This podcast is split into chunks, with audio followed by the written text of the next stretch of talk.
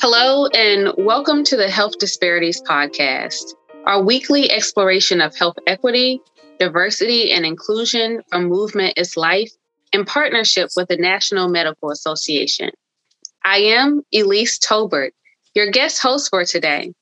I'm the Deputy Director of Public Engagement at the Climate Action Campaign of DC, where I work with diverse constituencies such as Black American, faith, environmental justice, and youth based groups to demand action and federal solutions to the global climate crisis. Saturday, June 5th, marks World Environment Day 2021.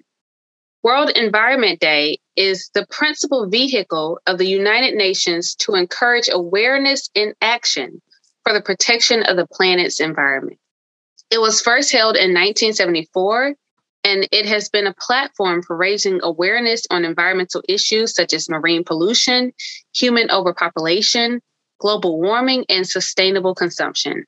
In fact, you probably remember the major crisis caused by the industrial chemicals depleting the ozone layer. Without the ozone layer protecting life on Earth from the sun's UV radiation, we were seeing significant health negative effects, such as increases in skin cancer, it was the leadership of the United Nations that created a framework for phasing out these chemicals. And since then, the ozone layer has recovered. This shows that we can successfully address environmental issues when there is a will, a consciousness, and cooperation. Today, our guests will discuss some of the pressing environmental issues and injustices that we urgently need to address because study after study after study after study points to the toll that pollution and climate change takes, particularly on communities of color. So now I would like to welcome our guest, Dr. Cheryl Holder, joining us from Miami today. Dr. Holder has a personal mission to inspire clinicians to act on climate change when she's not persuading audiences with her highly recommended TED Talk, Climate Change and Poverty, Dr. Holder is Interim Associate Dean for Diversity, Equity, and Inclusivity and Community Initiatives, and Associate Professor at the Herbert Wertheim College of Medicine, Florida International University. Welcome, Dr. Holder. Uh, good afternoon, and thank you for inviting me to speak with this wonderful podcast on this special day, World Environmental Day. And it's so important that we're here and having this conversation. Thank you. And I appreciate you for being here and believe that we'll have a really deep and meaningful conversation about the environment, environmental justice, and how that connects to health. So, I want to kick off the conversation by just defining what the environment is and loosely how the interconnectedness of the environment and our experiences with the environment impact our health. Well, when we think of the environment, you know, everybody it it's where you live, it's where you work, it's where you play. It's where you share each other's experiences. You go outside, you're in an environment. In your home, there's an environment. In every aspect of what we do worldwide, we create our environment. And that's what defines how we stay well. I mean, all the studies show that it's your environment, all your economic conditions within your environment, your built environment, what's going on in the world, how much pressures you have in living in that environment. That drives your illness much more and your well being much more than your genetics. So, in celebrating and recognizing the environment, we recognize that this is how we define humanity in how we create the environment for us to grow and thrive. Right. It's so important to just understand that everything or everywhere that we are is our environment. And often among environmentalists, we have this separation between climate change and the environment. Um, I think many may not understand how climate change relates to the environment, how these two are interconnected. I'll give the quick climate change 101 that I often do because I'm not sure how much your audience and if everyone's new to the climate, how we talk about climate. And I'm an I'm an internist, and you guys know about diabetes. And I can check your blood sugar if you have diabetes. I can check your blood sugar that one day, and I could see it could be high, it could be low, it could be normal. But to really tell me how you are doing with diabetes, I check another number that takes over time. And that number will tell me that over the last three months, this is really how you've been. So that's where weather is and climate. So the weather is, yes, sometimes it's hot outside in the summer, sometimes it's cold outside in the winter. And that's the weather. And that can vary. But the overall trending over the last few years, and we know over the last 20 years, we have had significant warming. And where did that warming come from? We fully know that when you put these particles, and we can't see them, they're invisible particles, really, really tiny things that we can't see.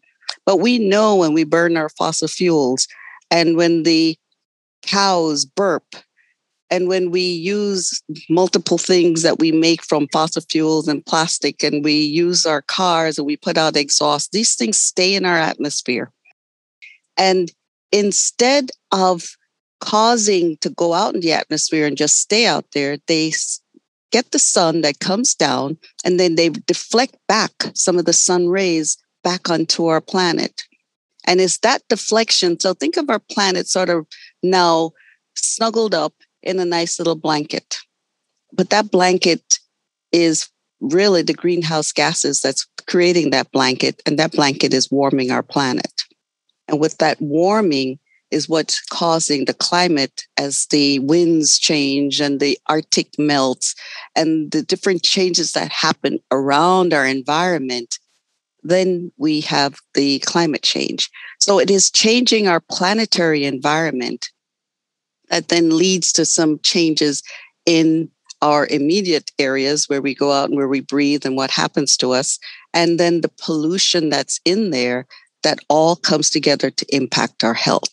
So it all linked together in how we, what we do in the air and how that then warms the planet, which then sets off a series of events that then puts our planet at risk and put us at risk direct effects from the actual pollution on our bodies and in our environment. And anybody who's been at a fire and you saw those wildfires that happened in um, in California, where all this smog, those are bigger particles, and that filled our atmosphere, and you know that caused the problems in the lungs.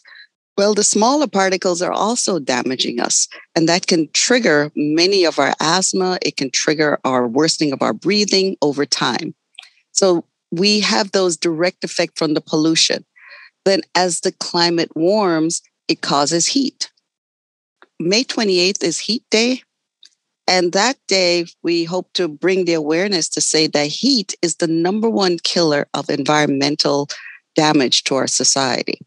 So, heat kills, just the direct impact of heat. Heat causes our skin to get more rashes. Heat causes us to have um, dusted various illnesses, the heat strokes, heat exhaustion. Heat sends up our blood pressure. Heat makes us not sleep well at night. Heat makes us get more angrier. So, so many impacts that we could just endless, just the direct effect and the indirect effect. And then our mental health issues. I mean, there are just so many more things that's happening as our climate warms and all the changes happen. And like you said, Black and Brown people worldwide are feeling the brunt of it right now. This is not 20 years from now, it's not 50 years from now. Right now, we have people who are dying because of the pollution, dying because of the climate has changed, dying because our crops are dying, dying because the water has dried up across the world, and dying because of the infections that come as all these insects are moving all over our planet and infecting us. So there's a lot of dying that's happening now, and it's primarily among poor Black and Brown people. That's really uh, a really helpful description to understand how the climate is changing, why the climate is changing, and what the effects are, the impacts are of living in a changing climate. And so it sounds like because the world is warming at a rate at which it has not warmed before, that that is changing all of the way that life operates on Earth and the the chemicals and ecologically, and it's impacting human health and so much more. Um, I want to touch a little bit more on the last point that you made.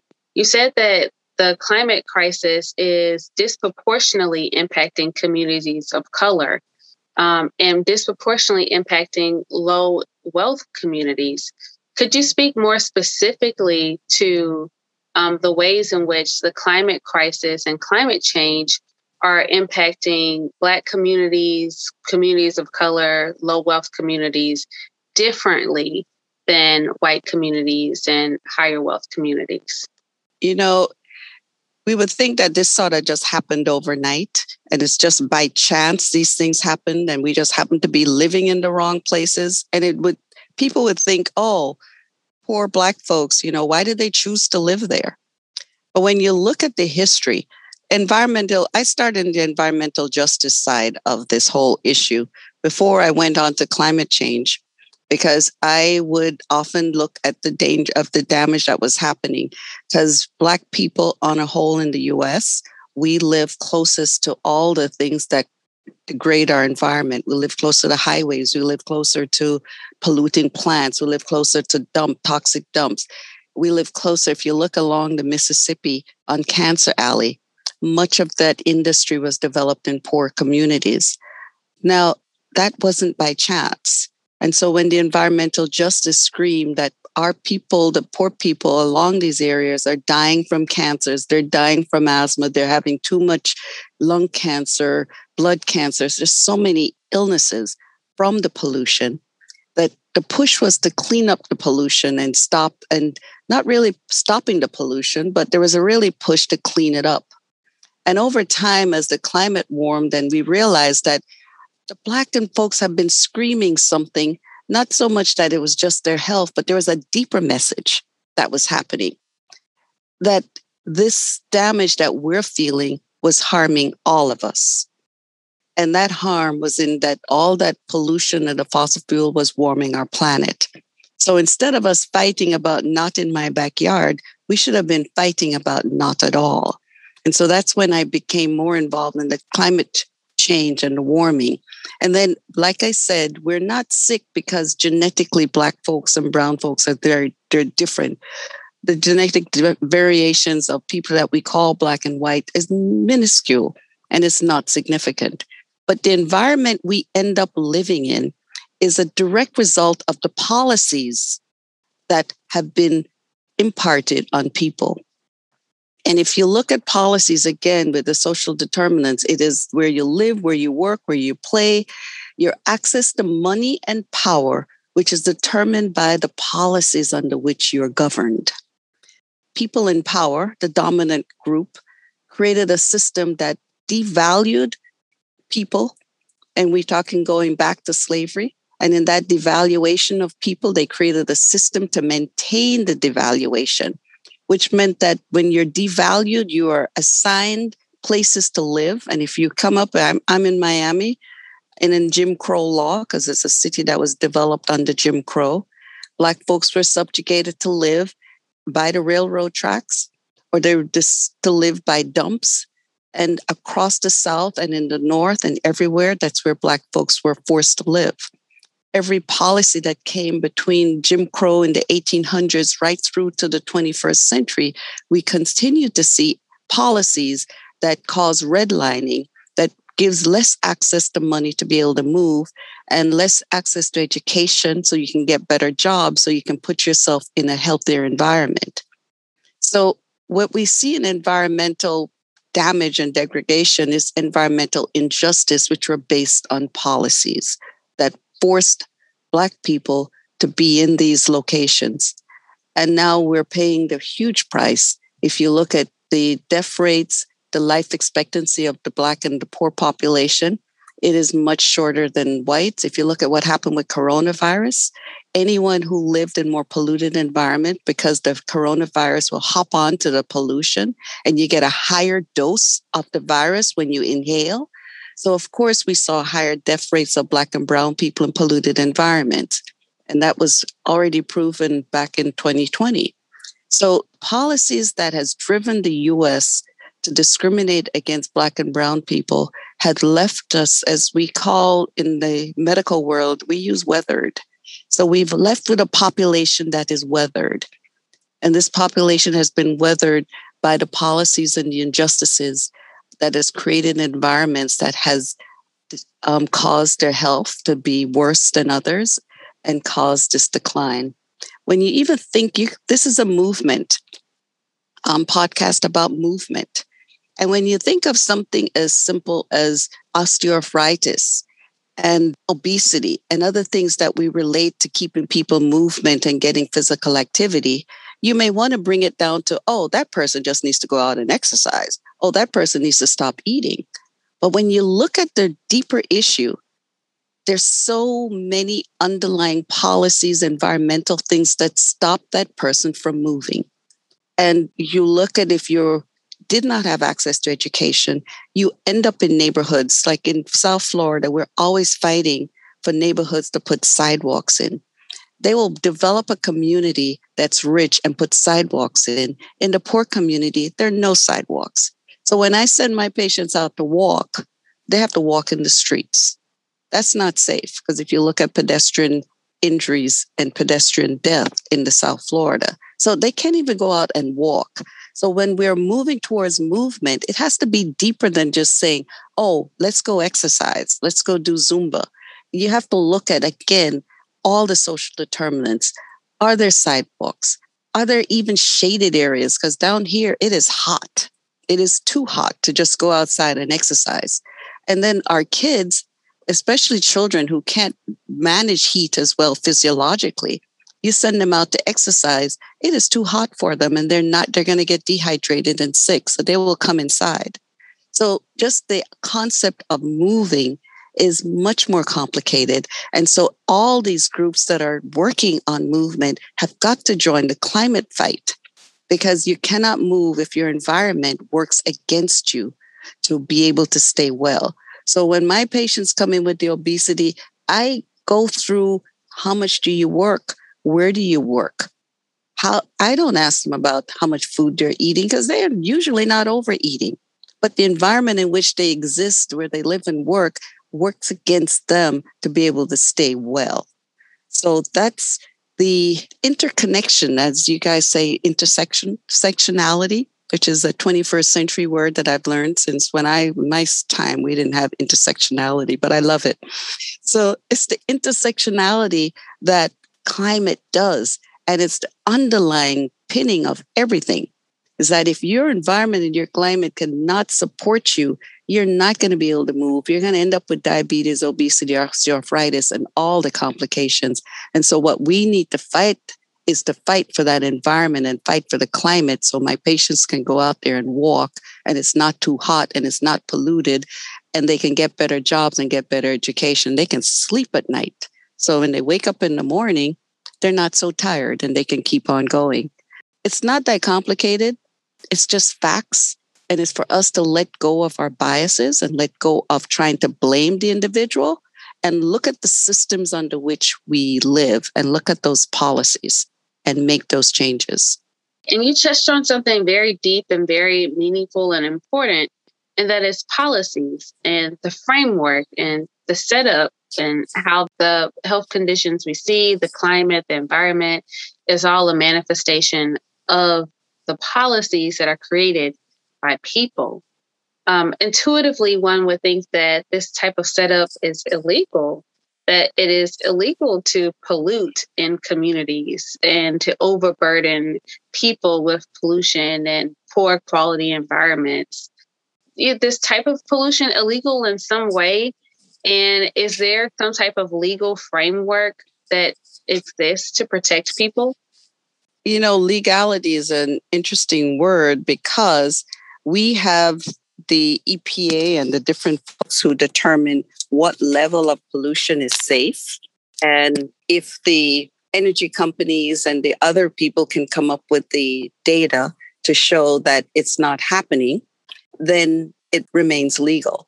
In Palm Beach County, they burn sugar and they burn sugar before harvesting to make it a lot easier. It was one of the highest producers in that sugar burning of pollution than particle 2.5 in South Florida. Yet, when they do the monitoring, it shows that they're at the legal limit. So it is legal and it continues to be legal to burn. So the push as we see it, you know, I tell folks legal is a societal thing because remember, slavery was legal. It was the most amoral, unethical thing to have ever done to humans. And that was legal. So we have to move beyond legal and understand that this is harming all of us. So when we talk about pollution and we talk about what's happening to Black and Brown people, for me, it is for us to say, we've been the canary in the coal mine. Um, one person said, maybe I've been put out to slaughter. But for whatever way you want to characterize it, the message is clear that whether it's legal or not, it is warming our planet. And if we don't, within the next 10 years, stop the temperature rise and keep it at 1.5 degrees centigrade, we are going to have a cascade of events that is going to be even more disastrous for our planet. And yes, poor people will die more, just like we saw with coronavirus. Not all of us are going to be as affected as others because, again, like our data clearly shows, the richer you are, the wealthier you are, the longer you live. And no accident. So, yes, the probably the richer countries will make it through okay, better because they'll be able to build domed air conditioning places so they can go out and exercise and have fun in their domed air conditioned exercise places, whatever you want to look at it. But then there will be places on our planet that will be suffering from drought and disaster. Even where I am in South Florida, sea level rise, I'm already seeing changes. I told you that Black folks were sent to live by the railroad tracks. So they were getting the pollution from the train and in that bad neighborhood. But it turned out that engineers knew that railroads are high ground and the best ground to put down railroad tracks. So now, 21st century, that less desirable land in South Florida is now desired. So what we're seeing is climate refugees. They're internal climate refugees that are experiencing climate migration because they're being displaced from the high ground in South Florida because the rents have risen. And they're being moved down to the low ground now because that's all they can afford. The hurricanes they're not getting more, but they're getting more intense and they're starting earlier because the oceans are warmer. When that intense storm comes through, the population that for many, many years never experienced flooding because they lived on high ground by the railroad tracks are now moved into the low ground, which puts a larger group at risk for flooding and dying that never happened before. So we're seeing that in the US and it's going to happen worldwide. So, yes, the richer will find a way, but if we don't, there are a lot of us who will suffer. And so, the poor people who have been experiencing climate change now have been telling us that learn from us. If we find solutions that help us now, those solutions will save you too. And use that to really mobilize your energy and act urgently because we only have 10 years. That's powerful. Um, and it's a powerful example. There are so many examples that are very similar to the example that you gave in Miami about climate migration and gentrification and the ways in which gentrification ex- intersects with climate and environmental justice. Um, I think that what you've pointed out is a very clear problem a problem of the ways in which the environment and particular policies and decisions are directly negatively impacting um, poor people, people of color. And there's a need for taking action on this. I know that there are a lot of people who are listening today who wonder what can we do about this? And, and what kind of framework has there been historically for taking mass action on an issue of this sort. Um, could you speak to uh, some type of framework that's been used before and or what clinicians or the general public can do about taking action on climate change and environmental justice? Yeah, well, you know, the framework exists repeatedly uh, in the history. If you think about ending World War II, that was the entire world coming together to defeat Nazi Germany. So it's like you said earlier, political will. When I think of infections, I think of HIV. And when you look at HIV, which started 1980s, we really got we found out the virus in the 80s, and now 40 years later, by 30 years, we had found a way to make it that you did not have to get infected with this virus. Where if we could treat you, we got no transmission because your viral load stayed undetectable. Now, how did that happen? Early on, we saw the activists. I got to scream. I have to, as they say, shout out to the activists involved in the HIV world. Because had it not been people who spoke up and said, people are dying, we must act now and one of the groups were ACT UP. With the acting up and the different non governmental organizations and everyone speaking out about it, we're able to get the governments to come together. We got the researchers to come together. We got the governments and private foundations and everyone saying, let's work together to be able to, to find out what's causing this infection and then how do we treat it a lot of what we saw with this viral, with the vaccine, the corona vaccine, came from policies that went in during HIV, the Emergency Use Authorization Act. That came in because the AIDS activists and the physicians, we were screaming and we were saying, you cannot wait 10, 15 years to test a drug when I have patients who are dying now. If the drug has some promise and we have done enough data, move that research rapidly let's get it out to the people. And that's what brought HIV under control and saved so many people. I mean, I still remember my patients when the first drug came out, and we were like, setting your alarm, you got to get up, you got to take it. And don't miss a dose because we can save you. And, and we saw people come back to life by following these drugs and all the new regimens. But it was political will, political will with dollars you can't have political will without the money. The money has got to flow with the political will. And the community has to speak together. So we also insisted that the world should get HIV medicines, not just the rich countries.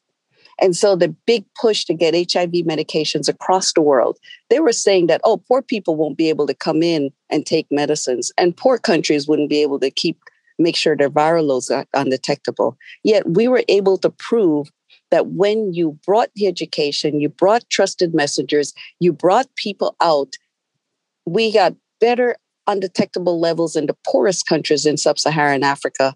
The women got treated, the babies got treated, and we were able to bring this infection under control.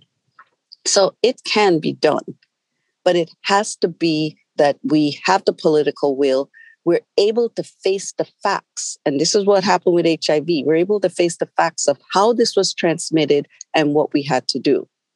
Um, with climate change, it took us forever to accept that it even happened. And now that it's happening, to get folks to accept the urgency so we can save lives, that's our challenge. But we have lots of examples. You gave example with the ozone it's all political will, dollars, and the community coming together to say we are all affected and we all want each of us to survive this. Um, coronavirus, an example of what doesn't work. And so that's sort of a little scary um, in that we didn't get the political will to really harness those resources like we should. We had the science, but you can't do the science without the political will. You can't do the science without the trusted messengers. You can't bring the science without bringing all together where we feel we're all benefit. And coronavirus shows us that just science alone is not going to be the answer. And I think with climate and we climate change, we know already the science has already been there for many, many years, but we weren't able to get all the other pieces together. I want clinicians to get involved because we see these sick people, we see them early, and we can bring that message. We can alert them, we can prepare them for what's coming, and we can push the community to start speaking up and acting to save all of us.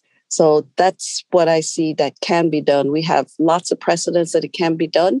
We just have to now really accept the urgency and find a strategy that will get us there.